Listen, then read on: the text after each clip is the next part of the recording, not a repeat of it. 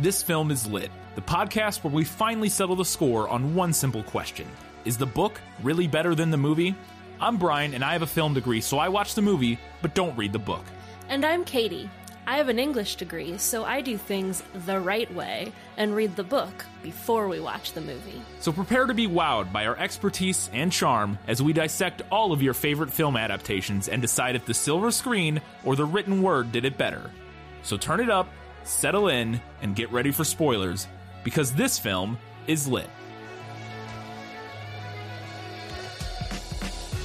Katie, Yes, we've been together for almost five years. that's true. We've traveled together. Mm-hmm. We've lived together. Mm-hmm. We stayed up till five in the morning discussing critical analysis together. That's also true. We started new hobbies together and quit new hobbies together. We've built furniture together and reared cats together. We've laughed at nothing together and cried at nothing together. We started this amazing podcast together. Uh, we've argued about politics and religion together. but we've agreed about those things even more together. And now we both listen to this overly long cliche written proclamation together. So that's exciting. Uh, we spent every, every nearly every day for the last four and a half years together, uh, and I would have never believed I could be so happy, being so close to another human being for so long. What I'm trying to say, Katie, is I think I love you. My heart, it feels like my chest can barely contain it, like it's trying to escape because it doesn't belong to me anymore. It belongs to you, and if you wanted it, I'd wish for nothing in exchange. No gifts, no goods, no demonstrations of devotion, nothing but knowing you loved me too. Just your heart in exchange for mine. Will you marry me? Get you a ring. Yes.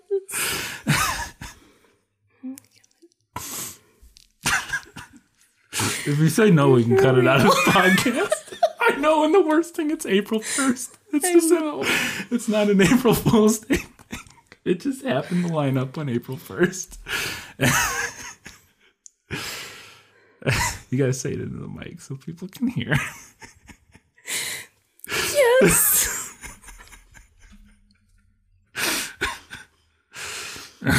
Good. That would have been a terrible way to start this podcast. you like the ring? yes, I do. Go on this one. Yeah. They did a rush job on it, so to get here in time. I don't have a real intro, so.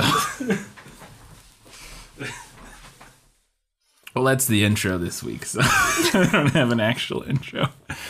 Hello and welcome back uh, to This Film is Lit, the podcast where we talk about movies that are based on books. I know this came out the day after April 1st, but that was in fact real. We did just get engaged on the podcast. I figured I was trying to think of when and how to do it for a long time. And I thought, what better place than this thing we've done and kind of made together? Yeah. And it's it's public but also private. You know what I mean? Like mm-hmm. it's not like there's not a crowd, Yeah. but people get to be there and join in without us being like putting you, you know, on the spot. I was like, this seems kind of like the perfect place. And then I also forced you for us to do Stardust for a couple reasons. One, because it's your favorite movie. Two, so I could steal that quote and use it at the end of my thing. Uh, and tweak it around a little bit I'm glad I'm not a dormouse. yeah, you weren't a dormouse during that. Um, uh, but yeah, uh, so yeah, there you go. Thanks for being there for all the people who listen to us. and there's consider that the announcement. You may need to tell some people before they listen. I don't Yeah. know. That's fine. But see, you can't tell them tonight. They won't believe you because it's still April first. But I have to because the podcast puts I mean, at like five in the morning. You can tell, like, I'm sure you can tell, like, family members and they'll Yeah. believe you. But, like, if you post it on Facebook, I think people, I don't know. I think that was kind of, it actually is kind of an added funny thing that it is Yeah. April 1st. It just lined up that way. It wasn't my design. I was like, son of a bitch. Whatever. We're going to let it go. Oh, it is. Uh, I don't remember, 45th episode or so, and we are doing Stardust, which is Katie's favorite movie, and where I stole that beautiful quote uh, part of it, the first part I wrote. But, um, anyways, uh, let's get into it and not dilly dally any longer, and do let me sum up. Let me explain. There is too much. Let me sum up. The village of Wall sits alongside a portal into the realm of fairy. Every nine years, beings from both sides cross back and forth, visiting the great traveling market. On one such occasion, Dunstan Thorn crosses and goes to the market to find a gift for his intended, but finds so much more than that. Almost 18 years later, Dunstan's son Tristran has no inkling of his unique heritage. He crosses the wall into Fairy in hopes of finding a fallen star to impress his crush, Victoria. He finds the star, but to his surprise, it's a girl called Yvaine. Tristran and Yvaine are initially beg- begrudging travel companions, but as they face a murderous witch intent on eating Yvaine's heart and power hungry princes vying for the throne, they gradually come to care for each other. Curses are broken and witches are out- outfoxed, and Tristran eventually comes to learn that he isn't an ordinary citizen of Wall. He's the heir to one of Fairy's most powerful lordships. Oh, let me try to sum up this movie. Uh, again, I didn't write mine down because I like to ramble. Tristane. I feel like they say Tristane, even though it's spelled Tristan. I guess it's like the bit. British I pronunciation. feel like they go back and forth a little. Anyways, Tristan uh, is a young man, an awkward, clumsy uh, uh, young man who's uh, a bit of an outcast, uh, who is desperately in love with Victoria Yes. uh, and is trying to court her. Um, she kind of spurns his advances in favor of the uh, the more traditionally handsome and and stereotypically machismo uh, suitor, uh, Hugh, Hugo, Hugh, Humphrey. Humphrey. Um, so uh, one night, there he he tries to convince her once again, and she's like, "Look," and they see a shooting star, and she goes, "If you bring me that star." Before, but in a week before my wedding, I will marry you, or before Humphrey my birthday, I will marry Yeah. you. Um, and so he goes on an adventure over the wall, uh, which separates their town wall from. We find out Stormhold is the the magical fairy world. Um, he goes over the wall. Also set up previously. The the prologue the prologue is that Tristan is the son of a fairy a princess from the land of Stormhold and her, her his dad who's like a man a mortal earth man um and so Tristan is essentially like a prince kind of but he doesn't know it um but he finds out um he goes uh he tries to go over the wall can't gets a candle from his dad and gets a little bit of his backstory goes to try to find his mom but thinks of Victoria crash lands on the on the star basically lands right on top of it. Uh, the star is actually a person. Uh, oh, meanwhile, there's uh, the king's dead, and I forgot about this. The king dies. Now all of his sons are fighting for the throne, and if the, one of them gets the ruby or something, they they take the throne, and he shoots the ruby out into space, and that's what knocks the star down. Blah, blah, blah. So now the star and the ruby necklace are together, and Tristan's there, and he takes her, and he goes, "I'm gonna," and he kidnaps her, and he's like, "I'm gonna take you back." to Victoria because then she'll marry me. And uh, Yvaine's like, no. And then there's some hijinks and they go on a journey. Uh, ultimately, and also the witches want, there's some witches, they're evil. They want to take the star so they can eat it and get eternal youth. So there's like a lot of different threads going on here. Ultimately, the witches try to get her, blah, blah, blah. All the princes die except for Tristan. Um, uh, over the course of their road trip, they run into pirates and all kinds of fun stuff. Uh, Yvaine falls in love with Tristan, and Tristan realizes he loves Yvaine. Uh, the, she confesses her love to him. Um, uh, there's some some nonsense at the end. Ultimately, they get trapped. They they profess their love for each other, and then they get caught caught by the witch at the end, and they're going to sacrifice her uh, so that they can eat her heart. And Yvaine shines like bright like a diamond in the words of Rihanna and uh, kills the witch. Tristan, having the being the only remaining uh, prince bloodline, saves his mom. Uh, has the ruby necklace thing, which it puts it back together, which I have a question about. And then uh, he becomes the king, and they live happily ever after, have a bunch of kids, blah blah blah, fairy tale ending. Um, that's essentially it. There's a lot of other stuff along the way. Yeah. Um, this one is kind of hard to sum up. I think because we are following like three different like plot threads. Yeah, I kept forgetting that I hadn't introduced Yeah. like the witches or the you know. And I mean, they're all like intertwined and they all end up in the same place, at least in the movie. yeah. Um, but it is kind of hard to like succinctly Yeah. sum this up. a little one tough up. to kind of wrap it all up. So, um, but yeah, that's that's what happens, uh, and that's the sum up. So now we're gonna get to the game show portion and play Guess Who. Who are you? No one of consequence. I must know. Get used to disappointment. Okay? We have quite a few Oh boy! All right, this week. Um, I think you will do good with this, though. if you I say believe so. in you. Okay. A tall, handsome woman with black hair and dark eyes and red, red lips. A tall, handsome woman with black. Say it one more time, real quick. A tall, handsome woman with black hair and dark eyes and red, red lips. That's gonna be uh, Tristan's mom. I don't know her name. Uh, Princess. Her name is Una, Una. um, but this character is actually Michelle Pfeiffer's character. Oh, the witch, Yeah. the main witch. Um, she's the witch queen in the book. They call her Lamia. Yeah, they the have movie. names. Yeah. See, they don't really they don't funny- really have names in the book. Okay, interesting. Funny though, they I noticed that her name was Lamia, which must be some sort of a, like a lore name because Yeah, remember is. in Jezebeth, that's what one of the sisters' name is Lamia. That Yeah, terrible um, movie. Uh, the the Lamia um, or Lamia, I'm not really sure. Honestly, I think I've only ever read it. Go figure.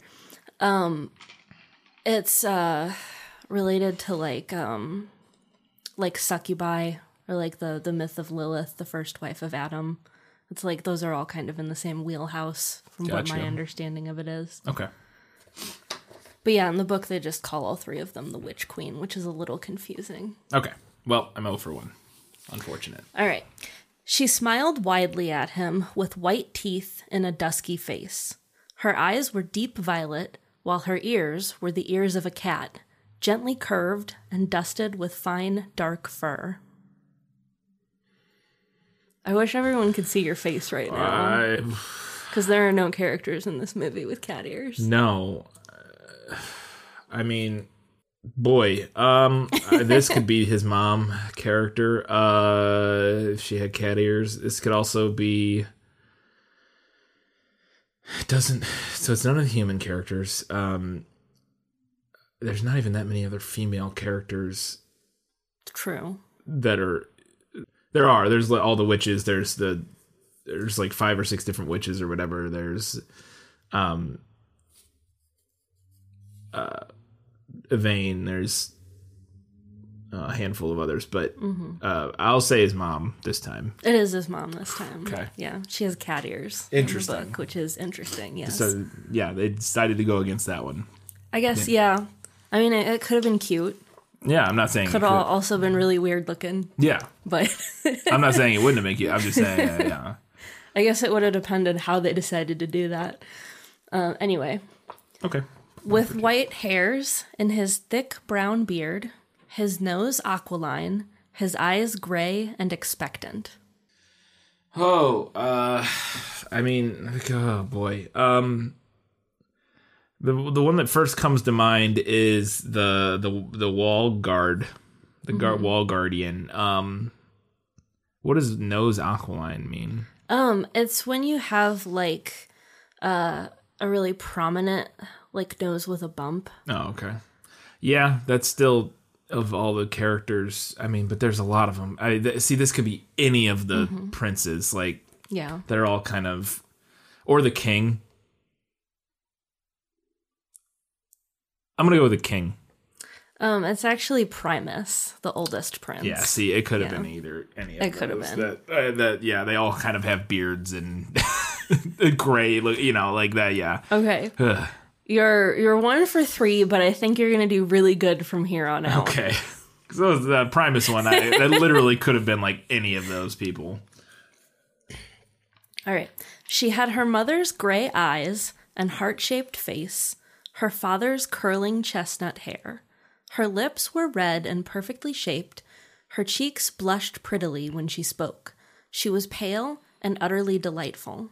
Uh, that will probably be Victoria. It is Victoria. Okay. Boom.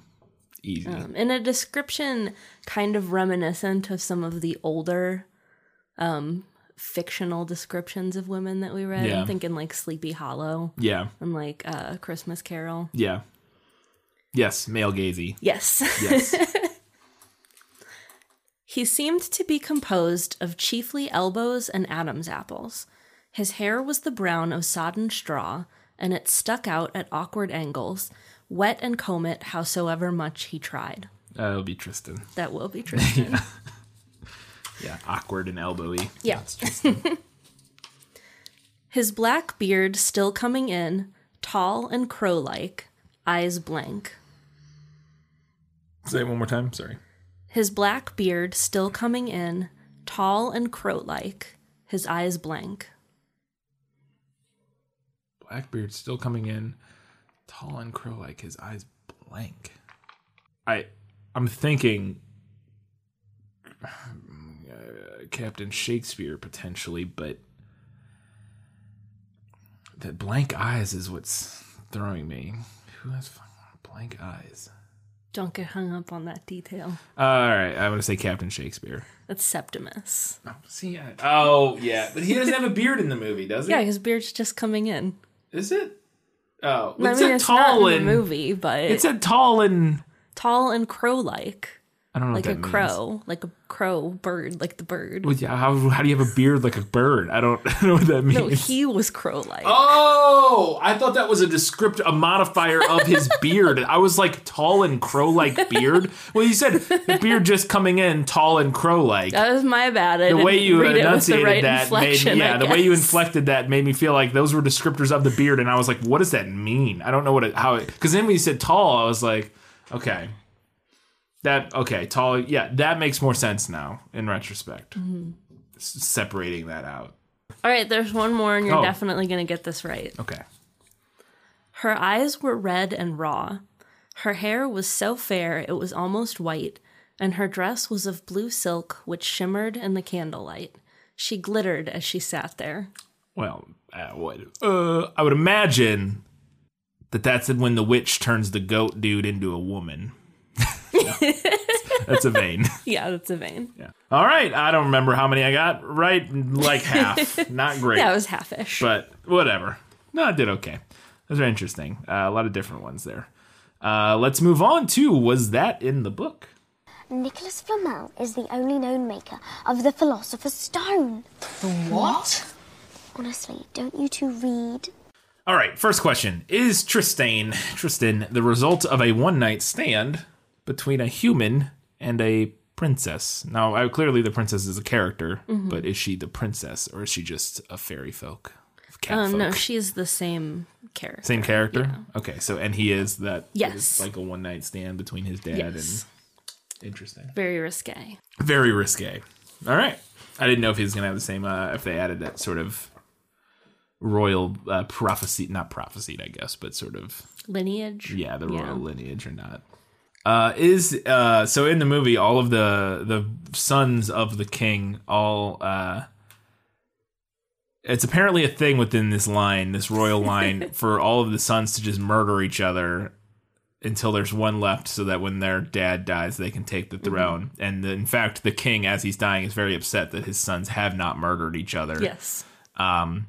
So first off, is that a thing in the book? They're like murdering each other to get the throne. Yes. Uh, the brothers murdering each other to ascend to the throne is the basic premise of their storyline. Okay. And then following on to that, does the king trick one of his sons to his death No. in the book? Uh, that scene where Septimus pushes Secundus out of the window is Yeah. not in the book. So in the movie, he he the king's like, "Go, don't you go look out the balcony over there? Go, just go look." And then the other guy, and then he's like nods to the other son, and he pushes him out the Yeah. window and kills him, which I thought was interesting. That the, the king is actively participating in the murder of his sons, but he doesn't seem like the best dad. No, honestly, seems pretty terrible. Pretty, pretty terrible. Next question Is the old man wall guardian a secret ninja? Um, so this element isn't in the book at all. Okay. There's, the, the wall there's guardian. no like Okay. specific wall guardian. Um, different villagers just take turns on guard duty. Oh, okay. So in this movie, there is a an old man who protects the hole in the fence, Mm-hmm. the wall, to keep people from going through. Um, and when Tristan tries to go in, he like karate flips over the wall and smacks him, and Yeah. surprisingly spry for his old age. And I also found out that's the actor who plays Grandpa Joe in the Tim Burton Charlie and the Chocolate Factory. Really? Hmm. That's that actor. Yeah, he died in like 2012 or something. Um, but anyways, so no secret guardian wall ninja. No. Shucks. I mean, I get why they did it in the movie. It's a little silly. I get they just needed a reason for Tristan to take the candle Yeah. instead of just walking through the wall and wandering around forever. Like Yeah. he just goes home. Um, all right, does Tristan kidnap Yvaine, the star, and try to take her back to? I'm assuming this is in the movie. I just or in the book that he just kidnaps her and is like, "Nope, taking you back. You're a gift now, person thing." Does he do that? Yeah, that's still That's a the basic rough- premise. That's a rough first character uh, trait for Tristan is to be like, "Yep, no, you're coming. With, I'm going to tie you up. You're coming with me." It's rough. It's- it's- yeah, it's pretty rough. It's pretty rough. well, okay. I figured that was still the, the same essential premise. Yeah. Uh, does the witch go around? Uh, the main witch, uh, which you said is just called like the yeah, they just refer to Something it as the Witch Queen. witch queen. Uh, does she get around on a goat-drawn chariot? She does. Sweet. Does she turn a person into a goat? Um, yes, she does. Okay, nice. Does she turn a goat, turn a goat into a person? Yes. All right. There was some bonus questions that I didn't have there. Uh, do all the ghosts of the dead brothers, the dead princes that after they die, do they all hang around like a Greek chorus? they do. They do. Okay. Um, they're a lot less entertaining in the book, but Yes. they do function as a Greek chorus. okay. Because I was like, yeah, they all kind of in the movie, they all kind of hang around and, and chime in and uh, Yeah. sort of uh, uh, uh, what's the word? Um, mock the living characters and, Yeah, and they- deride them for they their silly some decisions. commentary. Yeah, provide some. they- yeah, they're a Greek chorus, but yeah, okay, cool. I was figuring that was a, a book um, feature, but I wasn't sure. Do the people of Stormhold, uh, or the uh, the creatures of whatever they, uh, you know, uh, so so we see Primus get his th- throat slit in a bathtub in the movie, and they have blue blood. Is that That detail is not in the book. okay? And I actually love that detail because uh, you interpreted as every as it as everyone from Stormhold. I always interpreted it as he had blue blood because he's a blue blood because he's royal. Oh, interesting. So that's like a detail that I love because I love that kind of thing. Oh, I could see. Yeah, okay, that makes sense. I so I assumed that they did it because for one couple reasons. One, they could get away with a PG thirteen rating Mm-hmm. still by having that. I would imagine that's part of it. Is that Yeah. they don't actually show it; they just show the aftermath, and he's just like blue. Right, it looks like ink. It looks like ink or something, yeah, or like blue Kool Aid. But so they can get around ratings by not having it be actual blood, Mm-hmm. and again, that might have bumped it to like an R or something had they. yeah, Um, it might even be PG, and they, it's PG thirteen. Okay. I mean, I figured, but um, so they can do that, and then also it's easy to explain away by just saying, "Well, they're magic. yeah, they have blue blood." Fairyland creatures. Yeah. yeah. I I gotta I gotta check. I think I actually saw a note about this when I was doing research for the prequel, and I it was like in a spoiler section note, and I didn't Mm-hmm. read it because I, I but I remember thought I remember seeing something about blue blood at one point. So I'm Yeah. gonna see if I can find that, uh, and you can post about it on social media if I figure out the answer. Is Captain Shakespeare the fabulous pirate in the book? There is a pirate captain in the book, but he's just a regular old sea sky captain. So that is completely yeah, his character his whole character. as we see him in the movie, Is is, a movie a movie. Interesting fabrication. We have stuff to talk about with that, Yeah, but I remember the first time we watched this that caught me so by surprise, and I thought was so delightful. Yeah. You're, On- no one I have ever shown this movie to is expecting that. No, no, it's it comes out of nowhere. Um, it's in watching it back, it's a little. Eh, it's got some problematic elements to it. yeah. It's definitely dated. I don't. I think it's it's definitely not malicious. In fact, I think it's Yeah. trying to be progressive. Mm-hmm. But it's still a little There are bits that have not aged have well. not aged as well. Yeah. Uh, do those pirates said pirates catch lightning and bottle it and sell it? yes, they They're, do. pi- they're lightning farmers. yes. Cool. Well, they call them lightning fishers. fishers. Yeah, that makes more sense. Yeah. Because they do have like big nets that they drag Mm-hmm. to catch. I thought that was really cool in the movie, and I'm sure we'll talk about it. But the Mm-hmm. way that they they fly through storms and they have these big metal nets out to the side that Yeah. channel the lightning down It's into a the cool like fantasy detail because yeah, it feels it feels totally, totally it- like it's nonsense, but it feels totally like yeah, that's how that would work. That's how Yeah. you do that if you had a yeah, that's how you do that if you were trying to catch lightning on a pirate boat in the sky. Um, does the well see okay so this is a no because I my question here was does a pirate crew discover Shakespeare's secret life and decide that they're all cool with it and like behind him because he's still their Yeah. captain so obviously with yeah, not that's being not an element. not an element in the book. So interesting. I'm, I'm interested to talk about that more. Uh, does Tristan get turned into a mouse?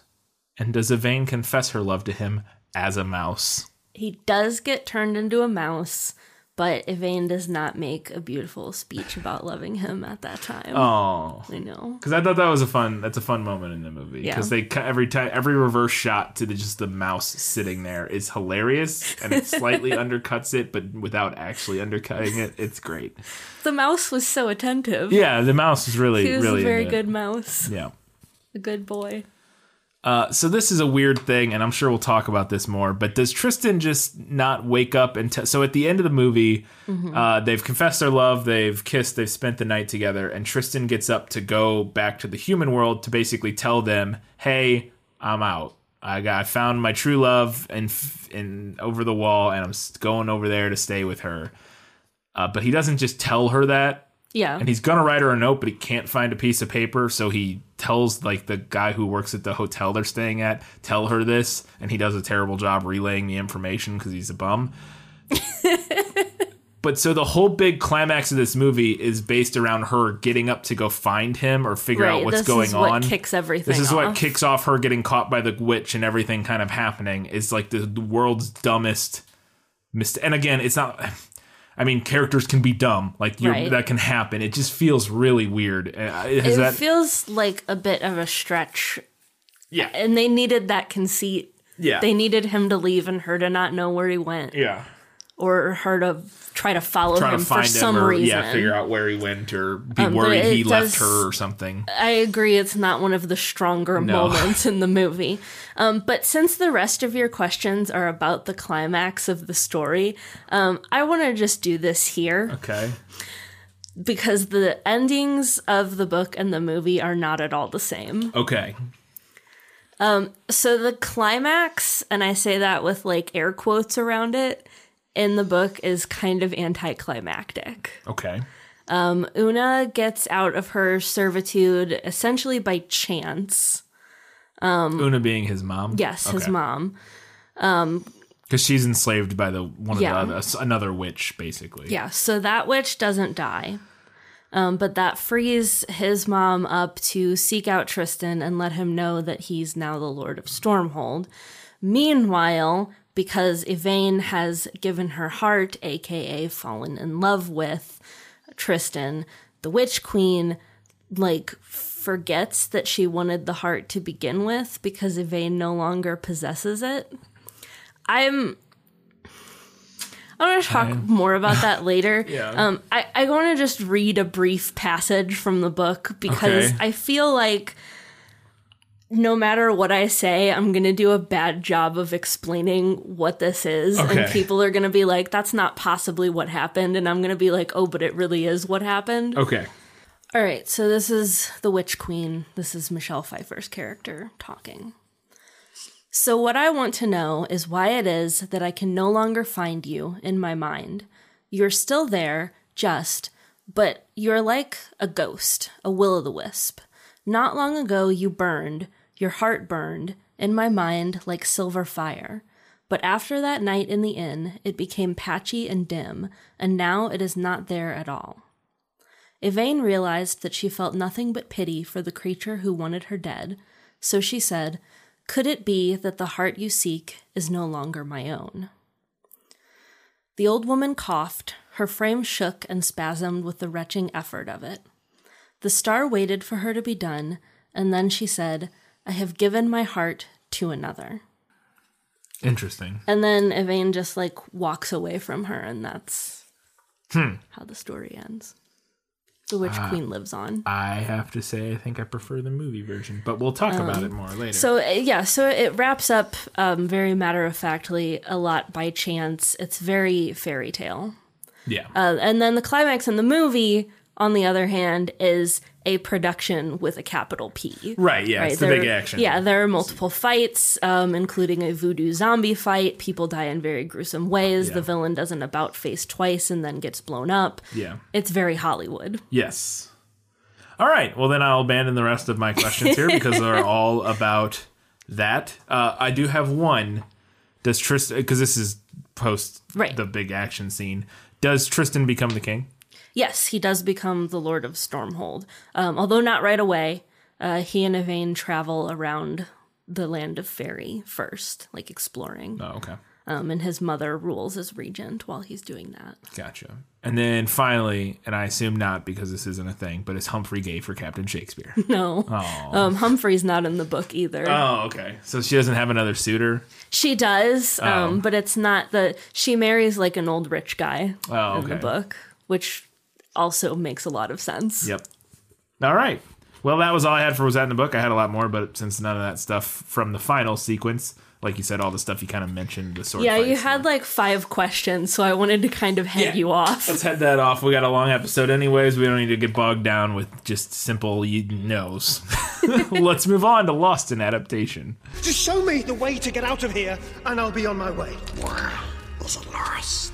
Yes, yes, and I want to get unlost as soon as possible. All right, first question for this: What happened with the stone? I found this a little confusing in the movie. The king is like, whichever of you can restore the ruby mm-hmm. will become king, and he shoots it into space, and it explodes. I guess it hits a star or something mm-hmm. because that's what she says. She goes like, "I got knocked by, I got this thing hit me." And knocked me out of the, out of the sky Um, why did he shoot it in sp- space? What was his plan? What what does he mean by restore it? Okay. Is this any of this okay, explained? right. So a couple a couple things here. Um, so in the book, uh, the necklace is it's a topaz. It's not a ruby. Um, the whole thing with like restoring the color to the ruby, I'm pretty sure was just like they wanted a visual element Okay. to it for the movie, so that when he picked it up and the color came back, like kids in the audience could be like, "Oh, yeah. Um So in the book, the idea with the necklace is that it they say it possesses the power of Stormhold. Okay. So in order to be the king or the lord or whatever, Right. you have to have this necklace. Okay. So since he still has multiple sons alive, he like sends it out so that they have to go on a quest Okay. to, To, get find it, it, essentially, right? And, yeah. like claim it and like be pull the sword out of the stone. Or Yeah. Whatever. Like sure. Okay. it, it- when he sends it off, it plays out pretty similarly in the book. Uh, so I'm not going to be much help there.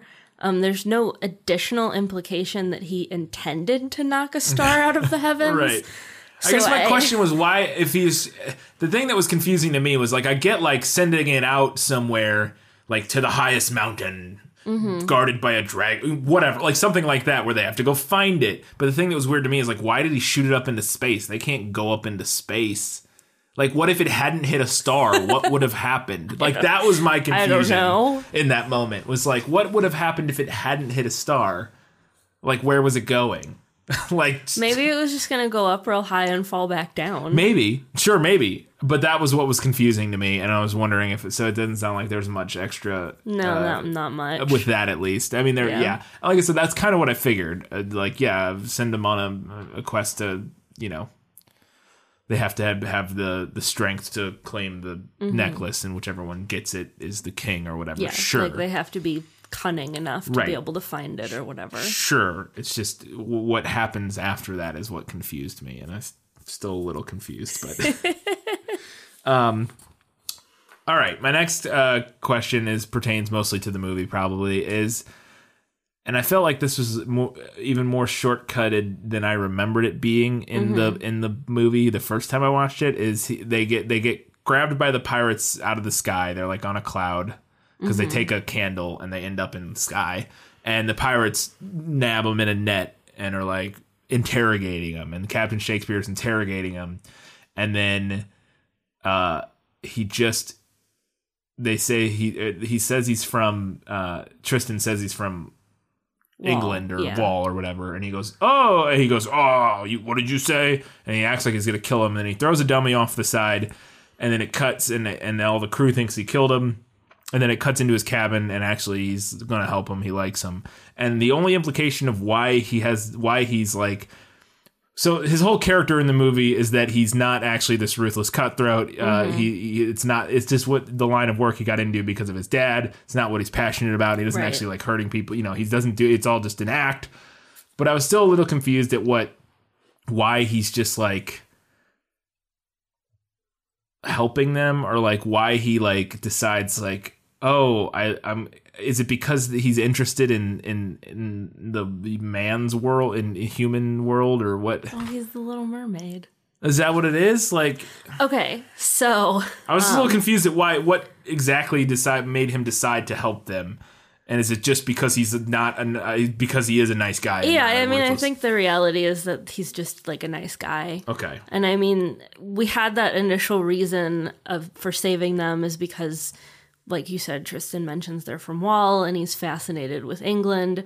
Um, but I don't think he would have actually harmed or killed them, regardless. that's what I mean. Like yeah, that's kind of the vibe that I right. get. That's what it seems like. Yeah, yeah. because he says he's like never killed anybody. Like he says, Yeah. you know, I, I, it's all based on reputation. I've never, I've never, you know, never had to spill a drop of blood or whatever. Yeah, and I mean, it, then then the whole all the scenes later really bring into question whether or not the crew actually thinks he flung him over the side because they're surely not fooled by this. Yeah, they all say they know that they're, you know. I- Yeah. So yeah, I don't know. It's it's a little, it was a little confusing to me, but um, and there's not a lot of expansion on this in the book. They, they never threaten them in the Oh, book. okay. They just help them. they just kind of grab them and they're like, "Hey, what's Yeah. up?" Yeah. Then in the book, there's also a couple mentions of a group called the Fellowship of the Castle, which we're told is a group that wants to work towards Tristan's safe return to Wall. Um, but that element isn't really expanded on ever. It's it's possibly it's a reference to something mentioned in the tale of Sir Lancelot from Arthurian legend. Um, but aside from telling us that it exists and that its members supposedly want Tristan safely back in Wall, the book does not go into detail on this element, Okay. which is a little confusing. Yeah, yeah, a little, little bit. Hmm. Okay, yeah, it's I, I was just a little like, what? He's just okay. He's just a nice guy. All right, I guess that's it. So, um, uh, just following on to that, how long are they on Shakespeare's ship? Well, in the book, they're on board the ship for like several weeks. Okay, but in the movie, it can't be that long. No. So I sat and I figured this out when I answered this question for you. When Tristan strikes his deal with Victoria, she says that it's one week, One week until, until her birthday. Yeah. Um, he spends the night in the crater then with Yvaine, and they travel all the next day. And then inn. the next night, there's when they have the run in at the inn and they end up on the ship. Because we don't ever see them sleep No, in between assuming those two that, nights. yeah, Yeah. that's Uh, when they leave the ship, Yvaine mentions that Victoria's birthday is the next day. yeah, So they were on board the ship like five, six days at the most. at most. but yeah, probably like four or five days. Unless we're supposed to assume that like time, Time runs is- differently yeah, there. and that very well could be. Yeah. You know, that time does. It's not a one to one. yeah, like they were only on board for oh a couple days, but really it was like six months or something. or like they were on board yeah like they were like they were on board for uh, several weeks Yeah. like you said in the book but only two days passed in Right. the human world Yeah. or whatever and that I- and i was actually wondering if it isn't something like that uh, which would make the most sense because otherwise he learns how to sword fight in like two or three days I'm willing to potentially give a slight pass on that though, because they do say when he tries He- to fight Humphrey yeah. that they did it in school and that he was just fencing. shit at He it. was just bad at it, so he knows a little bit. so yeah, so he know he probably knows like the basics. Yeah, and it was more so less less that he was terrible at it probably, and that he was just lacked confidence and that sort of thing, and then like so. Yeah. This, yeah, I, I can buy that, but it, also it would make more sense to me if they were just there on it for because also the way the montage works, it makes it feel like they're on the know ship it for makes like it feel like a long time for weeks or something. Yeah. You know, as like oh they're on here for like a month or two or so. You know, like they're Yeah. on here for a while. And I love that montage because Oh, I think great. it's so much fun. Yeah. But the timing of it is vague at best. yeah, it's great. And so I totally, I think what makes sense and what headcanon for me that works is that time moves differently. And I, Mm-hmm. I'm totally sure, like, whatever, like, that's a totally reasonable, you know, fantasy. Yeah, that's like, totally supported by by the genre of fantasy. yeah, yeah. Uh, it's a little contradicted by the end when, um, when they're running from opposite sides of the wall. Yeah. Like when Tristan's over on the other side, and then he comes back, and then she has just been taken. Like that's a little bit, uh, but uh, we'll let that go, um, and say that it's basically the case. Uh, and then finally, this okay. So this isn't in the m- book. this isn't going to be in the book, but I want to talk Let's about talk it. about it because this is very confusing to Yeah. me. So at the end of the movie, um, uh, uh, the queen is going to kill and eat. Uh, so a lot of stuff has happened. All of the princes are dead. It's just Tristan and Yvaine, uh, and his mom, or Tristan's mom is out. Yeah, she's, she's- hiding or whatever. She's there. She's alive still. But both of the other witches of the three witches, the three evil witches, the two other ones are dead. It's just yeah. Michelle it's Pfeiffer's just Michelle character. Pfeiffer and Tristan and Yvaine. And Yvaine's tied down to the thing, and Tristan's standing there, and he loses a sword fight to her because apparently she's like a knife master, which I, I don't think they needed to do that. she is really old. Sure, yeah, she had time, I guess. Sure. um, so they, they fight, and he loses, and she's rearing back to because he can't do anything, and you think she's gonna kill him, and then she has this moment where she looks and sees her dead sisters. Like Yeah. we see from her perspective a shot of her looking and seeing them, and she screams and she slices and cuts Yvaine free Yes. and doesn't kill them. And she says, "Oh, what's the what's it all? What's the point? Yeah. My sisters are dead. Why? I don't even care if I live forever now because what's I lost my sisters." And they're like, "Okay." and then they leave. They start Yeah, to they leave, try to leave, and, then then, she- she does another about face. she starts. She's sobbing, and then that turns into an evil laugh. yeah. and she says, "Nope, never mind. I'm gonna kill you now." And I don't understand what that's about. Yeah. I did want to talk about this because I do think it's easily the movie's weakest moment. It just doesn't make any it doesn't sense. I, but I, I know why they did it. I know why.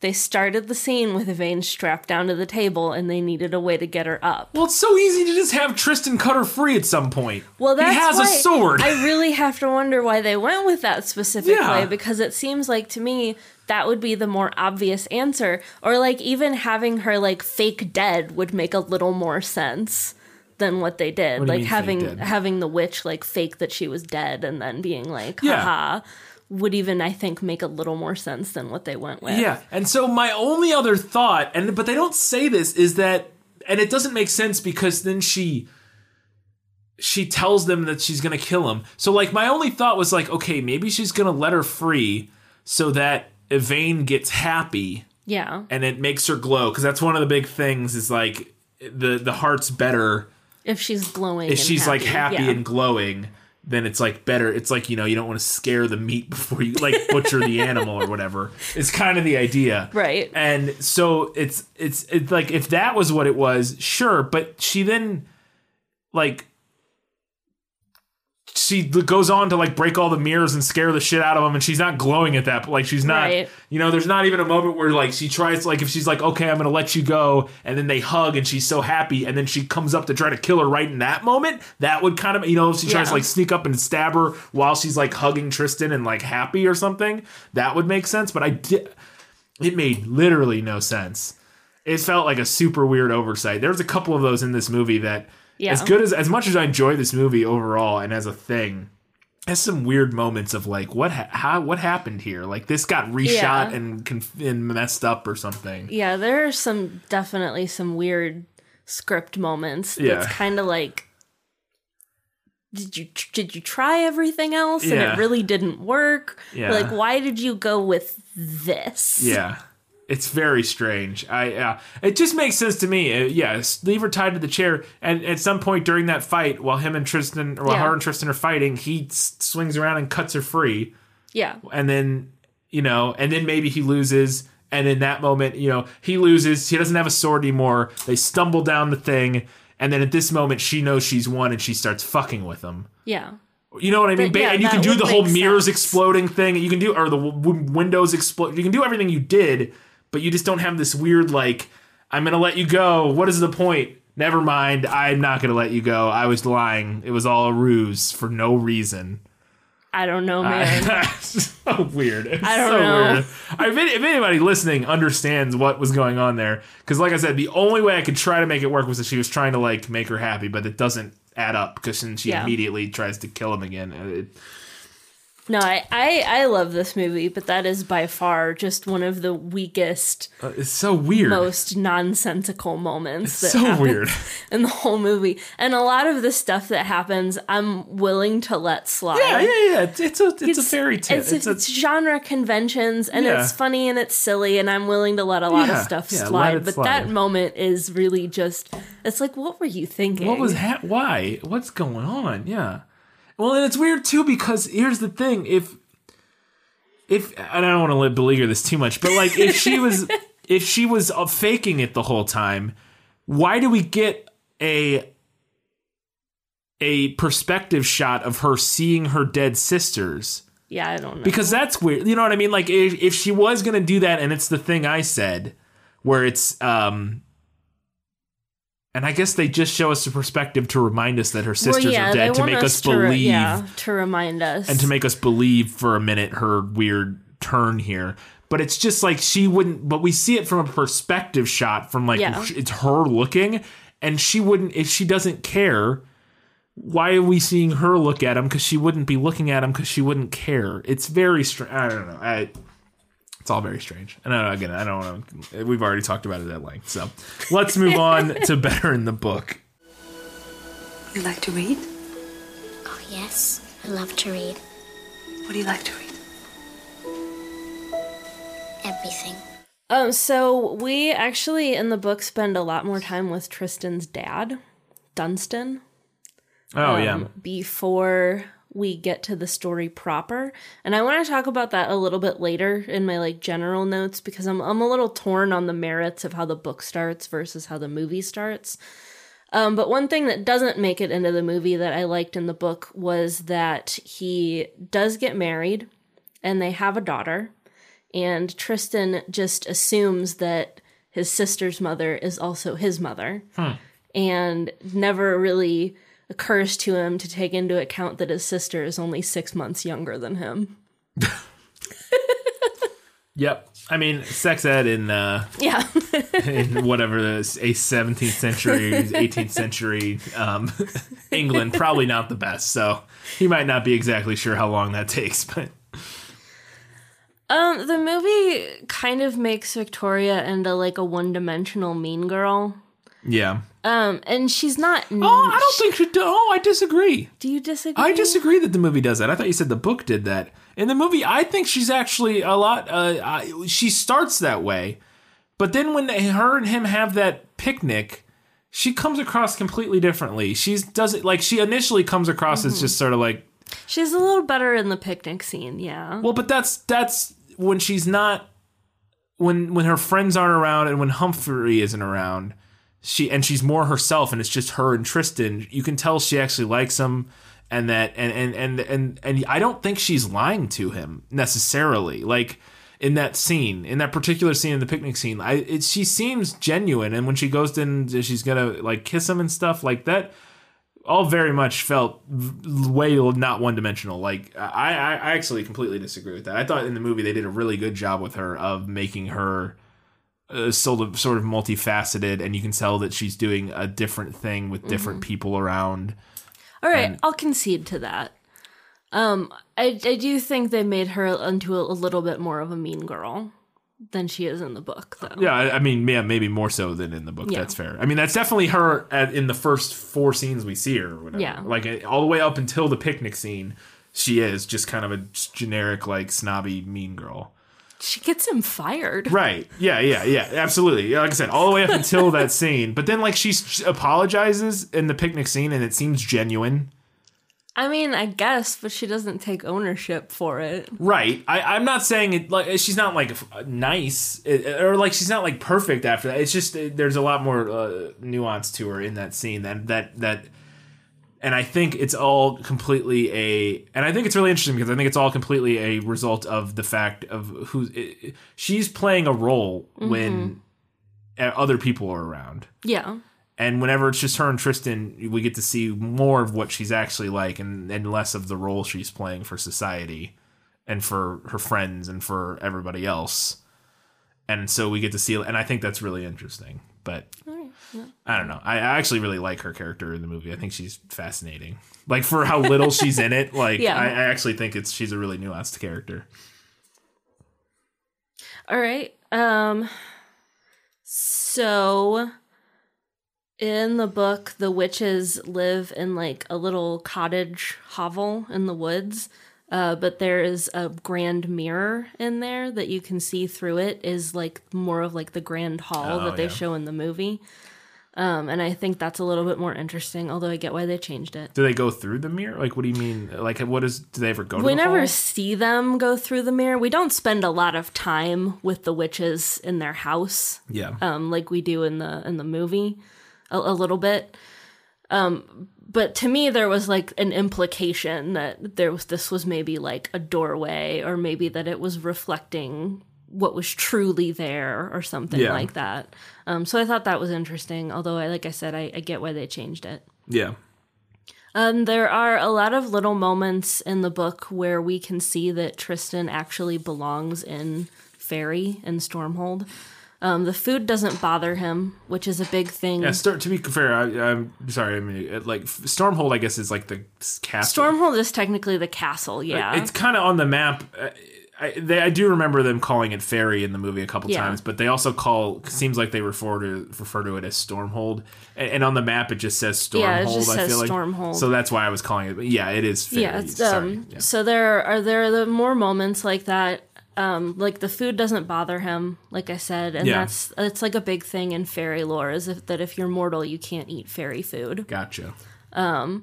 And there are there's this whole thing where he like he gets into fairy and he just has this like innate sense of where things are. He's like he's never been there but he's like oh yeah that's that way. And people are like how did you know that? Um so that's kind of cool. Yeah. um, there is a cool moment for Primus where he tricks Septimus into thinking that he's boarded a ship and like tricks him into getting on the ship too, but then he's not actually on the ship. Plays him. All right. Um, yeah, this- Primus doesn't really get any. Yeah, uh, Primus doesn't really get any super interesting moments No. in this. He just kind of runs and then gets his neck slit. Yeah. Um, this is a big one.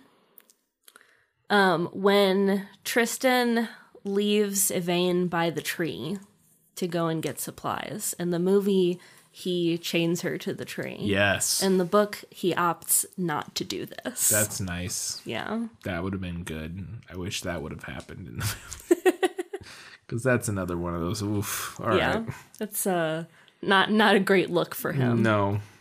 Um, the trees also talk in the book, which I miss a little bit Yeah. in the movie. Yeah, because the trees in that moment where they tell him that Yvaine's in trouble, that's the other stars talking to him. Yeah, right? it's the other stars. Um, but the trees also talk about it Gotcha. in the book. Um, there's something that the movie left out. Um, when Septimus, or when Primus rather, is killed by Lamia, um, that leaves Septimus honor bound to seek vengeance on her, um, which I thought would have been an interesting added element. Um, potentially more compelling than having him just like chase after Yvaine because he decides he also wants to eat her heart. Well, yeah. Well, but he also needs the necklace. And Right. she has the necklace. Um, But yeah, he also does. He also is like, I could be king forever. So Yeah. yeah, So in the book, it creates more of like uh, Tristan and Yvaine are trying to get back to Wall, and the witch is chasing them, and Septimus is chasing the witch. Creates more of like a trail, I guess. Um, the movie bit with Yvaine shining, and like her shining blows up Michelle Pfeiffer into confetti. Um, I don't hate the shining bits all the way through, but it is a little cheesy. And I, I get why someone might be put off by it. yeah. I don't know. I like it, and uh, they set it. They set it up. They do rule of three it Yes, they do. um, they to set, it up, where she asks him like two times before, like, "What do stars do?" and he never answers, or he know he doesn't know the answer, even though it's very obvious. They be fair. twinkle. Yeah, like twinkle. There's a whole song about it. Um, in the book, Tristan and Yvaine's journey takes place over like six months. Yeah. I totally get why the movie would speed that up, but I always like the idea of a naturally grown relationship. Although, ironically, I buy into them being in love a little more in the movie. Um, in my opinion, I don't think the book does a super great job of selling that aspect of their relationship. Yeah. That like they fall in love. Um, Lamia plays herself in the book by making Ditchwater Sal unable to perceive Yvaine. Ditchwater Sal is the one who The has. yeah, the the redheaded witch. Yeah. Um. Who has uh, Tristan's mom? Yes. Yeah. So when she is traveling with Tristan as a dormouse and Yvaine, but she doesn't know that Yvaine's there, she passes by the witch queen who asks her who she has in her cart and like magic forces her to tell the truth. Yeah. Except she doesn't know that Yvaine's there. Yeah. So Lamia plays herself. That's interesting. Um, I mentioned that the way Una escapes from her servitude to Ditchwater Sal is different in the book. I, I like the way it ends up in the movie. I think the book is more fairy tale ish and potentially more interesting than just having her like get her head blown off. Yeah. So she will in the book she'll be free from the enchantment um, when the moon loses her daughter and two Mondays come together in the same week. Oh. So when Yvaine falls out of the sky, that's the moon losing her daughter. Because the premise is that the stars are the daughters Right. of the moon. And then Victoria is marrying a man named Mr. Monday that week. So two Mondays are coming together in the same week. So that breaks the enchantment and she's able to leave her servitude. Yeah. That would have been tough to explain Yes. in the movie definitely. and set up. Because then, yeah, you have to have a whole different thing. Humphrey Monday and blah, blah, blah. Yeah. Yeah. But yes, it is, yeah, it is a more fairy tale kind of Yes. thing than a witch getting her head blown off by another witch. Although that's pretty sweet in the movie. All right. That was it for Better in the Book. Let's talk about what's better in the movie. My life has taught me one lesson, Hugo, and not the one I thought it would. Happy endings only happen in the movies. Okay, so right off the bat, in the book, Tristan's name is Tristran. Tristran. Oh. There's an extra R in it. I can barely say it. You'll It's get to hear me to stumble around it during my let me sum up. Tristran. Tristran. That's terrible. So I don't really want to hear everybody in the movie stumble over that. No. So top notch, great choice, makes Yeah. a world of difference. Yeah, that's awful. Tristan's so much better. Although they do seems like they go back and forth a bit between Tristan and Tristan, but Yeah. sure. Still better. Um, I love the addition of Humphrey. Yeah. I thought he was a good uh, kind of mini foil Yeah. to Tristan. And played uh, expertly by Henry Cavill, Yes. who is was perfectly cast as that.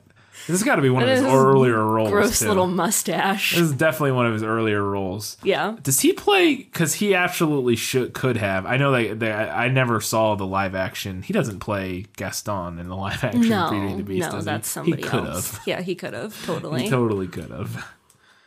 I remember seeing the guy that they got to do it, and he he he looks the guy they got looks good, but Mm-hmm. Henry Cavill could have done it. Um, one of my favorite lines from the movie that's not in the book. When Tristan's dad says to him, "Every boy I ever admired when I was a schoolboy has led an unremarkable life, so you don't fit in with the popular crowd." I take that as a very good sign. Yeah. Me to my future kids.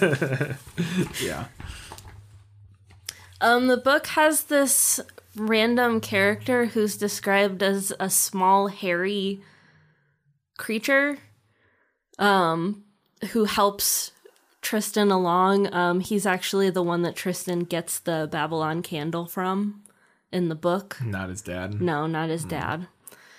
Um, and he is also a member of this Fellowship of the Castle thing, which was so underdeveloped in the book, and cutting it, I think, was a really good choice. Because I, in my opinion, it didn't need to be in the book either. Um, so I don't miss that guy. I don't really think he was necessary. Yeah. He's just kind of in the very beginning, and he never shows up again. Gotcha. Um, I thought that showing Septimus push Secundus out of the window, immediately followed by having him show up as a ghost, was a great way to illustrate that dynamic and to explain who the ghosts are and why they're there. Yes. Um, I also think the ghosts function in a more interesting manner in the movie. They're a more consistent and a funnier Greek chorus than they are in the book.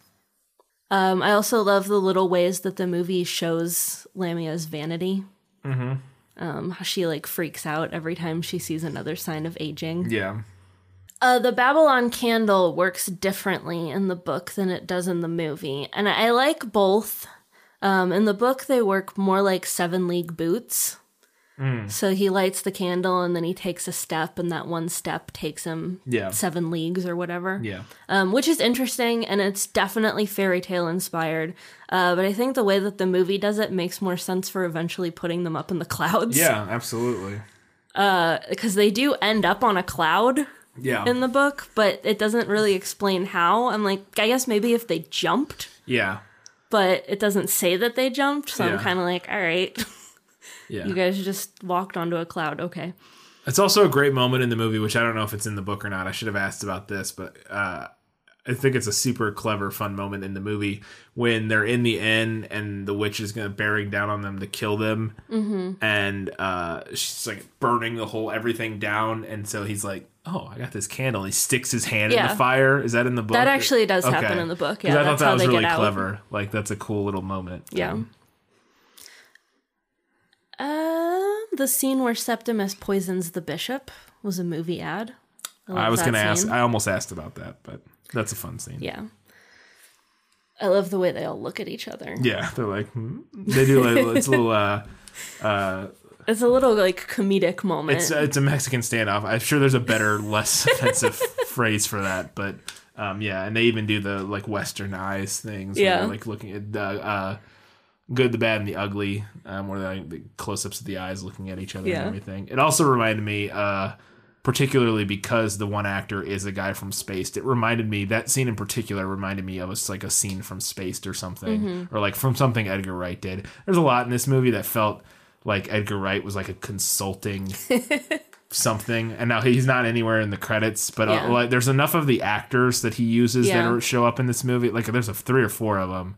Um, I wonder if him and Matthew Vaughn are friends. I'm sure they are probably because I feel like they probably like get together and talk about their projects Right. and like bounce ideas off Yeah. of each other. Yeah, um, and it's funny, you know, is that as good as much as I enjoy this movie, and I think Matthew Vaughn- Matthew Vaughn's a great director. I think he did a really good job. I'd be really interested to see because I don't think there's anybody better than Edgar Wright, and I think some of those weird little like directorial inconsistencies of like what's going on with this character here and plot things i don't think edgar wright would have let fly because Yeah. those things just don't happen in his movies and i would have been really interested to Yeah. see him take a pass at He does movie. run a very tight ship. He, he well he's just he has a vision and at least in all of the movies that he does he he Or- knows what he wants A very tight script. yes and he he uh he has everything so meticulously planned out whenever you see you know any or do any reading or listen to him talk about how he does his movies that i don't think those weird like what's what's going on here would have happened if he was running the show again uh, matthew vaughn's a great director and i think this is a very very good movie it's just those little things i think would have been interested to see Then again, I think Edgar should direct every movie, so that's not really mean anything. Fair. um, there's a whole scene in the book where Tristran and Yvaine watch a lion and a unicorn do battle, which doesn't really like factor in anything and doesn't really go anywhere. So I think it was a good idea to cut that probably. Yeah.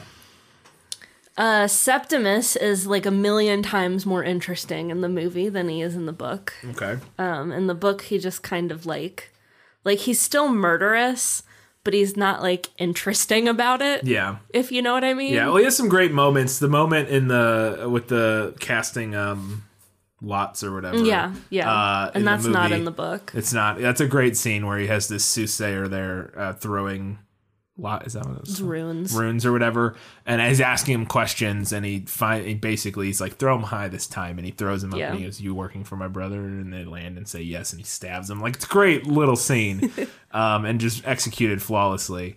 But uh, yeah. So I, I can see adding some of those little, especially if that's a movie ad. That's the Mhm. scene where that's like the first scene with him where you're like, this guy's cool. Yeah. Like No, he's, he's a, a good he's villain. a really cool character Yeah. in the movie. I mean, and played brilliantly by Mark Strong, who also shows up in a lot of Matthew Vaughn movies. Yeah. He is the villain in. He's and he, he's not always the villain. He's the villain in Kick Ass. I'm like Mhm. 99 percent sure, and he's the he's Q. He's one of the agents in uh, Kingsman. He's like Oh yeah, the guy on the planet, Yeah. like the he's like their Q kind of to some extent. Yeah. He's just another He's agent. Very well cast in this Yeah. film. He looks crow-like. Yep.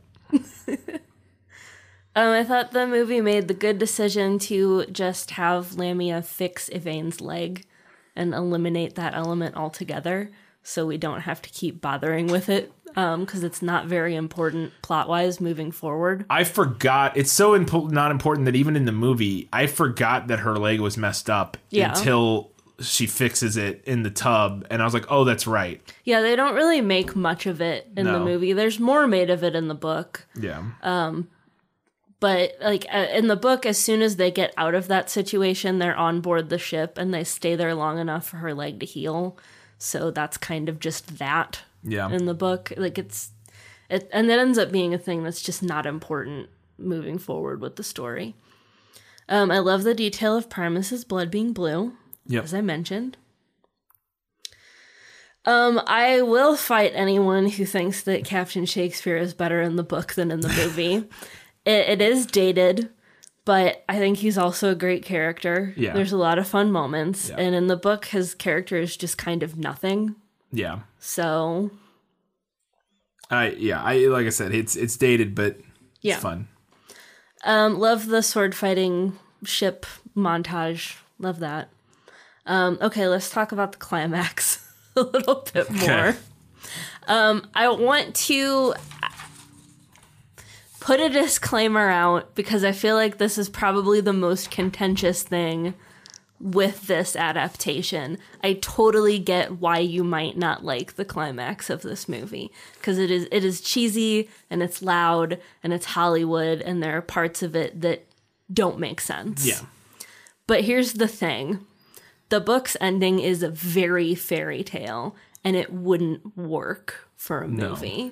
Uh, movies need production endings and they need to actually tie up loose ends or the audience isn't going to feel satisfied. And for me, the movie ending works better. I think it's more engaging and I think it's more satisfying. But again, I 100% understand why someone might not care for it Yeah. because it is a major, major shift from what happens in the book. Yeah. Fair enough. I like it. So not all of it as we discussed, but Yeah. element, most of it. All right, let's uh, talk about what the movie nailed. As I expected, practically perfect in every way. Um, this movie is so well cast. Yeah. Like absurdly well cast. So many people that I didn't even realize were from things that I knew. Mhm. E- even the first time that I watched it. Um, mainly one person in that, but then there was other people that we've I've seen in stuff since then that I was like, oh, Yeah. that's that person. Um, like one of the brothers, one of the lesser brothers who's dead the whole time, the Mhm. frozen one. It looks like he's frozen. Yeah, it does look like he's frozen. That guy is the weird, creepy uh, brother of um, Liv Tyler's character in Harlots. Oh, I you never watched would have realized that. In the most recent season of Harlots, uh, Liv Tyler's brother's character is like pure evil. yeah, he's Yeah. why yeah, he's like the head one of the heads of like this weird evil like Yeah. brotherly order thing.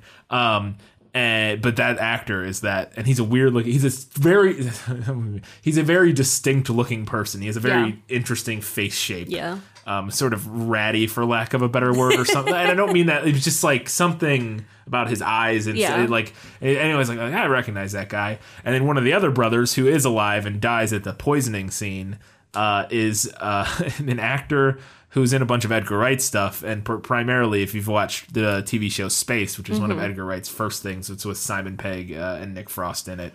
Um, it was a TV show before they made all their movies, and he plays their neighbor named Brian, who's like Mhm. a great character in that movie. He's this like secluded, Yeah. tortured artist Yeah. character. Um, but he shows up and he plays the, and it's the, like the only other thing I've seen him at other than like Edgar Wright movies and stuff. But And uh, we highly recommend both Harlots and Spaced. Yes. Harlots is a Hulu original. Yeah. And Spaced was Uh, BBC. BBC. Yeah, it's a BBC Was that show. on? It was. It's on. I mean, we. I, I think it's still on Netflix. I we watched it on Netflix. Or it might be on Hulu. I, think don't know. Hulu has a lot of BBC stuff. Yeah, maybe. it might. They might have moved around, but it was on Netflix for a long time. It might be on Hulu now. But yeah, it's uh, it's Edgar Wright, Simon Pegg's stuff before they made any Yeah. of their movies. We, And- we recommend both of Yeah. those things. If you want to see watching Spaced is one of the most fascinating experience. If you like Edgar Wright and Simon Pegg, and like if you like the Cornetto trilogy and you just didn't know about this Mhm. TV show, it's so interesting watching this TV show after having watched those movies because you can see You can the see them seeds like of developing there. yeah, you can you can watch them develop their style and their comedic style, and there's jokes from those movies that they pull and they put, or from this TV show that they pull into those movies, and Mhm. it's really really interesting. But anyways, continuing. Yeah, so the movie was well cast. Yeah. Um, the initial scene between Lamia and Ditchwater Sal, um, where she curses her to not be able to perceive Yvaine, Yeah. is pretty spot on. Um, and then the Magic Inn and her acting as the innkeeper. Uh, and then their escape from the inn um, is more or less she doesn't like light everything on green fire, uh, but it more or less plays out the same way. Yeah. Um, and then Ditchwater Sal not being able to perceive Yvaine and then turning Tristran into a dormouse. Yeah. All plays out pretty from the much the, same way. Well, there you go. We're almost to the final verdict. I think you can tell maybe which way is Katie's leaning. I mean, it's a bit of a spoiler when we discuss the fact that this is her favorite movie. So- but we'll get there in a second. Before we do, we got a few odds and ends to wrap up.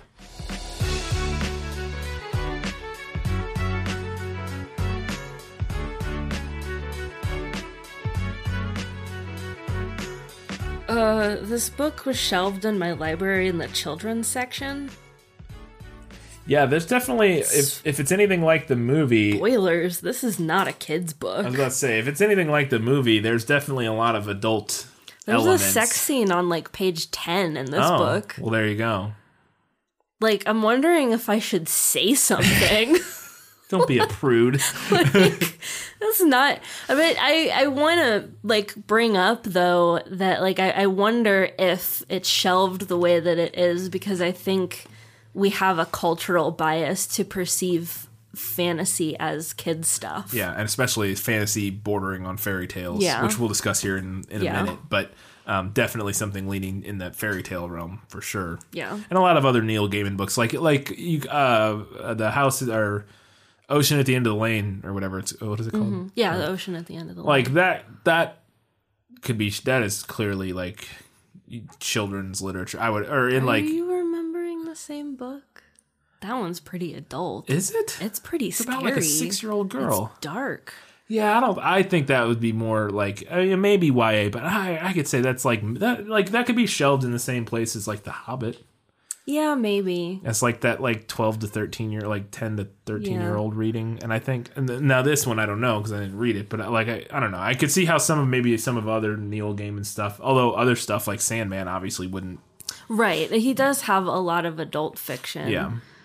Um, American Gods, uh, Anansi Boys. Um, the one that whose title I can never remember.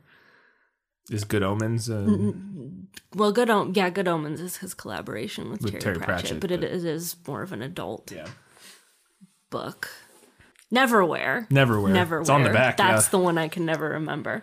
And I mean his his kids stuff is also darker. I just feel like the themes of this particular one are pretty adult yeah. for it being no, I agree. shelved in the children's room. Oh, I agree. It absolutely. And again, if the movie's any inclination, it absolutely is a more adult theme. Like Yeah. there's plenty of moments and violence and Yeah. and sex. You know, I mean, the the opening scene of this movie or of the movie is a chick being like, "We should go bone." yeah.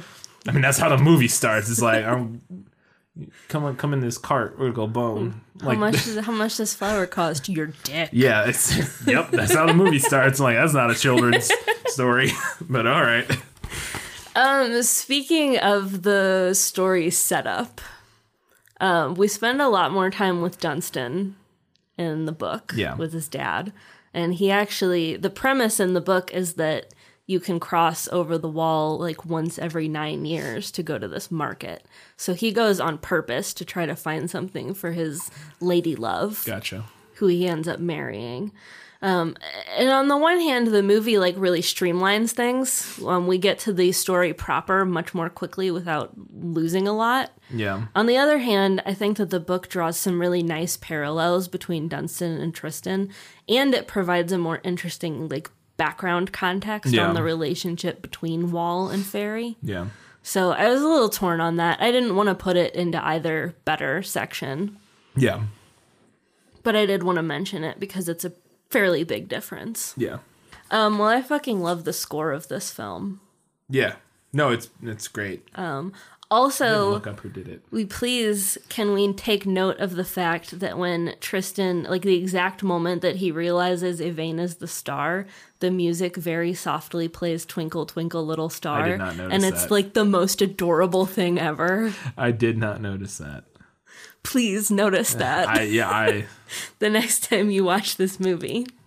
Um, speaking of, uh, I, this movie also has like r- crazy gorgeous landscape shots. Uh, yeah. Well, I mean, they filmed in what Wales? You said like or something Um, like they that. filmed like all over Iceland and England and Scotland. Yeah. Um, and and it- shows, but like Yeah. it's one of the things. So it's one of the things that I it, one they filmed in all uh, like practical locations, and it's one of the things that really set this movie apart from something like say, uh, what was the one we just uh, like Ella Enchanted Mm-hmm. When we go on this adventure. Seeing those landscape, we get so many more wide Yes, shots of yes. stuff happening in this movie, and not even just like gorgeous, huge landscape shots, which we get a bunch of in this movie. Like they got like we're filming in the, all these cool places. We're going to give you these huge, wide, Mm-hmm. you know, all the way down the shoreline or up on these cliffs with giant mountains in the back. Like all those Mm-hmm. are cool, but even just like little moments of like when like the the there the shot of the wall at the end of the movie where the cart rolls up or the witch is coming up one way and the cart rolls up. We get one shot where it's like a wide pulled back shot where we see where the cart came from where the witch where the, both the different witch carts came from. We see the hole in the wall and we see where Tristran would be coming from and we get a wide shot of all Yeah. of that so we now in our head are like okay Yeah, we can orient. I ourselves. see what's happening here. Whereas if this was Ella Enchanted or like uh, Wrinkle in Time, I feel like this would all be close ups and we'd only get close ups and I'd be like, where is anything happening? And this movie. Uh, and Matthew Vaughn's a great. Uh, he's, he directs action very well, which is why he's done a bunch of action movies. Um, but he knows how to block action so that it lives in your head and you can tell what's happening while also doing really interesting striking visual shots with it like this on top of that being a shot where i get to see where everything's happening the way the wall cuts across the middle of the frame is really interesting and visually striking and a lot of stuff like that throughout the movie they're just really cool shots and it's like yeah right great this is how you shoot this kind of movie Yeah. this is how you shoot an action movie. same way like pirates is shot that way uh, the first pirates movie Yeah. same kind of thing. It's like this is how you shoot and block an action film. Take note, Ella Enchanted director, whatever your name is. I forgot already. Well, maybe there's a reason for that. Yep. Oh, okay. You want to talk about some of the more uh, unfortunate elements that Yeah, did I got a age note well? about one. Yeah, go for it. Um. So the the moment with uh, Bernard as a girl helping Yvaine undress, Yeah, very brief, very unfortunate. yeah. Yeah, that yeah, they have him turn into a girl and he's He pokes his boobs. yeah, it's just kind of juvenile and silly. Yeah. I mean, to be fair though, like if I got turned into a girl, I might poke my boob. Like, how would you not? You'd be like, "Well, I have boobs now. This is weird." If for no other reason Yeah. than like, what? do- The, like, is this real life? What is happening? but yeah, it is the the the interactions are are definitely a little Yeah, so so that element is is not great.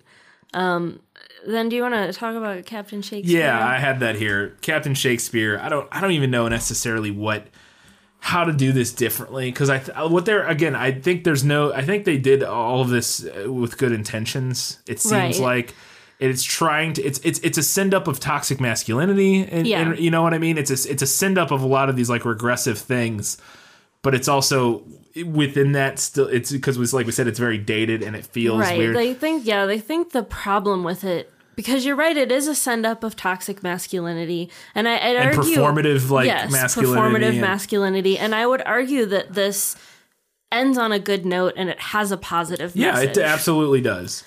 I think the issue with it is that it it's aged. It's aged. It's yeah. 2007 portrayal of it's very um like it's very original queer eye for the straight guy kind of. It, it, it's very um and i know why they did this because it, it's it's it's very like over uh, uh just like arch stereotypical like uh queerness. Like it's it's it's sort of undefined like which in its own way is kind of interesting that he's not just like he's like cross dresses but he's also implied to be gay because that's not necessarily so you know what i mean? Like so it is Yeah. implied that he's gay because uh, the whole thing with humphrey at the end but he also is a cross cross dresses and he has dresses and that sort of thing which you know doesn't necessarily correlate to right. So like they do but it also sort of feels like just like a this is what people think is gay. Yeah. Like yeah that's so like the do this and also it- having it De Niro do on it. those stereotypes also having De Niro do it. Now, I get why they do it because it's more of a, a surprise. It's more of a twist when you get somebody like De Niro, who's, you know, a notorious, like, he plays the big bad action. Not, you know, not, he, it- there- countless times throughout the history, his play, he plays a tough guy. That's Yeah. his thing. Yes. Uh, you know, he's Raging Bull, Goodfellas. He plays a tough guy. And so there's that twist of having him then not be that, like expecting that, getting that initially, and then taking the rug out from under you. Yes. It's fun, and and it's what was really interesting to me the first time I watched this movie. But there's also there's something to be said about there's a problematic casting of casting a straight dude mm-hmm. to just pretend to be. I, I I don't know. Maybe it's not pro. I don't know. I, it feels weird to me, but it also is the only way I think you can do that because uh, I don't know.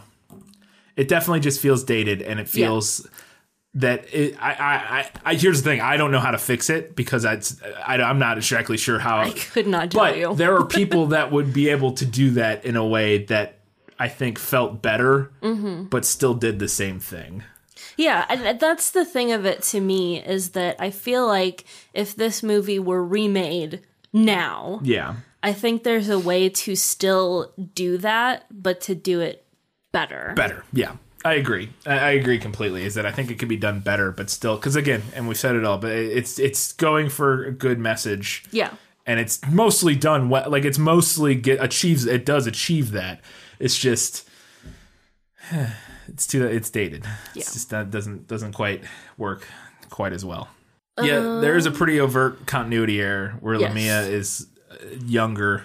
She shows up in the mirror talking to her sisters, and she doesn't look nearly as decrepit. That scene was absolutely an insert to bridge some continuity issues between figuring out because like basically she shows up to the her sisters and is like or the other witches and is like where's she now and they're like she's going here Yeah. and it's all done from a wide shot so we can't see them talking Yeah. so it's all ADR to just like them being like she's going here so go there and it's basically bridges somehow maybe something was cut and they needed a way Yeah, to maybe. to like bridge how she figures out where they're going or something but it's absolutely inserted and they inserted a shot of Michelle Pfeiffer from 20 minutes ago in the movie Yeah. while she still wasn't losing her hair and like all old and falling apart and they were like well hopefully nobody notices but I, I noticed that. I don't know if I noticed the first time, but I noticed this time. Yeah, so for sure. Also, fun thing to note um, when uh, Tristran uh, uh, assumes the throne and the ghosts are finally able to leave the quote unquote mortal realm, yeah, note that some of their ghost lights go up and some go down. Oof, I did not note that, but that's a fun little detail. yeah. I don't think I noticed that till after I had seen this a couple times, but yeah, a few of them uh, head downwards. Woof. um, my final note was that the sword fight again. This is part of the the sort of potentially uh, polarizing climax of the film. Uh, I love the sword fight between Corpse Septimus Yes. and Tristran. I love two things. I love the when she drops him in the water and he gets and he drowns in mid like Mm-hmm. I don't know how they did amazingly that. done. Um, I, well, I, yeah, I don't know exactly how they did it, uh, but really well done and really creepy. And it reminded Mm-hmm. me of the scene in Harry Potter five, six, where uh, Katie Bell gets Yeah. it was like a Yeah. similar looking type of thing. Um, real cool. Uh, but the sword fight between Tristran and him is so well done, and I have no is- idea how they did so that. well choreographed, and I it has it had to have been like a body double. Well, it's definitely like a stunt double, like somebody who's on maybe like a wires. contortionist. I think that, but also like on wires, Yeah. and also partially at times like a dummy. Mm-hmm. Like I think like a weird like a dummy that is like swinging. Yeah. You know what I mean? Like I think it's actually. I think sometimes it's a person doing stuff. Other time, like, and that's the kind of thing that's just like wildly impressive of how they pieced all that together.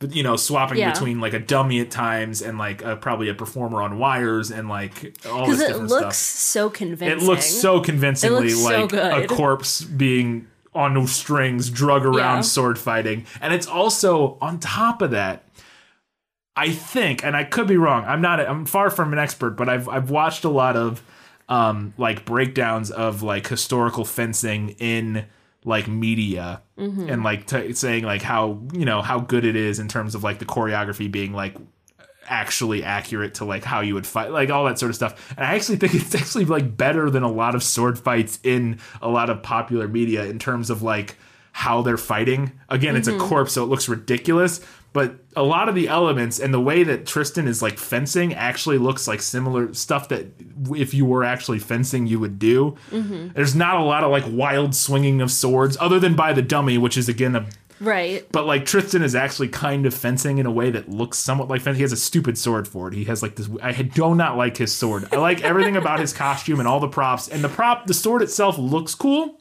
Yeah, I think that's what they were probably concerned It with. looks cool, but it's so short. It's like a machete. It's a weird choice, especially for the time period. It feels wrong. He needs either like a cutlass or a rapier. Like that's what he should have. But he has this weird like machete thing that I'm not a fan. Like it's.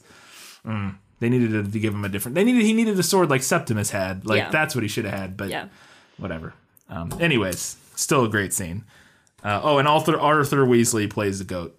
Man. Yes, he does. A man He turned plays a into a, goat man. A goat turned into a man, and it does a great job. And I was like, "That's Arthur Weasley, fantastic." We're going to talk about the homework. Yeah, briefly. I don't think we need to Yeah, really dig into it.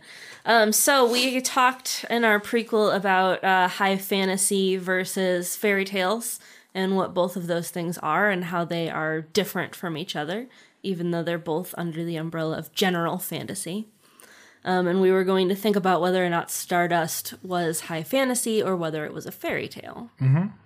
Um, and I feel like what we have here is a book movie split. Uh, the book to me feels a little bit more like a fairy tale. There's not like a high level of grandeur in either scope or stakes. I think both of those things could arguably be high. Yeah. But in the book, they aren't presented or discussed, nor do they factor into the narrative in a way that makes them feel very high or very grand. okay. Um, additionally, while there is some character arc in the book, the narrative isn't overly concerned with it. Um, so, and those were uh, kind of our three Yeah. hallmarks, Yeah. right? Places where these two genres really differ was in the scope and the stakes, um, and then like character journey, versus yeah. like uh, morality play, Yeah. as fairy tales often are. Um, the movie, to me, on the other hand, leans much more into high fantasy. yeah, Uh, and I think the visual aspect of it really aids in that. Absolutely. I think seeing the grand sweeping scenery and like witnessing the powers of the witch's magic really helps to widen the scope and heighten the stakes. Yeah. Um, and on top of that, both Tristran and Yvaine's character arcs, I think, are much more apparent and made much more of in the movie than they are in the book. Yeah, with the narrator in the movie, uh, which is Ian McKellen, and Mhm. especially early on, you get some very Lord of the Rings feeling. Yes. uh, establishments of the world, like big flying uh, shots over Stormhold of and Ian McKellen narrating about the king Mhm. and the like, and it feels very fa- high fantasy. It feels very It feels very grand. yeah, and and I think that is a lot very uh, very obviously inspired by the success of Lord of the Rings and kind of Mhm. going on that. I mean, this movie goes a completely its own way. It's not it's not aping Lord of the Rings in the way Yeah. Ella Enchanted was with Shrek, but it does draw some elements of it, and I think that's one of the ways. So the book more of a fairy tale, the movie more of high fantasy. Yeah. There you go. That makes sense. Final verdict. Let's do it. Now, are you ready for your sentence? Sentence? But there must be a verdict first. Sentence first, verdict afterward. All right, so for me, it's the movie. Yep. Everyone is shocked. I'm a guest. Um, I think for most of the film, the scriptwriters actually did a good job with making changes and cuts that help the story along while still maintaining its integrity. yeah. Um, it's essentially the same story, just with like nips and tucks along the way to streamline it. Uh, we don't truly, truly deviate from the book's narrative until the climax. And like I said, movie climax just works better for me. Yeah. Like intellectually, I get the book climax, but for me, it just kind of fizzles, which is disappointing after an enter- and if after an engaging and entertaining story. Yeah. Um, and that's really what it boils down to for me. I think the book was great, but I think the movie told an overall more engaging and satisfying story. And the movie isn't without its weaknesses. Uh, there's definitely some stuff that didn't age well, and there's definitely some narrative weak points. Yep. Um, and yes, the movie is a little cheesy, Yeah. but you know what? So is The Princess Bride. Yeah. So is Pirates of the Caribbean. Yeah. So is Enchanted and every Disney princess movie ever because you just don't get a fantasy action romance without at least a A slight cheese A factor. little bit of cheese. And I'm okay with that. with a dormouse amount of cheese. So there you go. It is decided. Stardust, the movie is better, and if you disagree, you're wrong.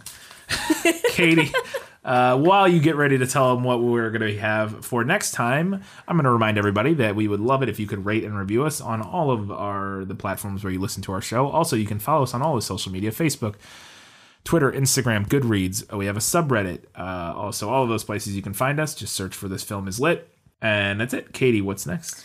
Um, so we just did a couple like lighthearted fantasy properties right in a row. Yes. Um, so for our next property, we are going to do an about face even more jarring than Michelle Pfeiffer does at the end of Stardust, and we're gonna do Pet Sematary. Yes, indeed, because it comes out in theaters Yes, it does. soon, and I assume our theater's going to get this one. I would. I would think it's a big enough release for our little theater to get it. I would imagine it'll be tough. It's been a while since we've done a movie theater one. Yeah. it can be tough because you got to try to take notes. With you have to try to go at a time where you can like pull your phone out and take Yeah. notes.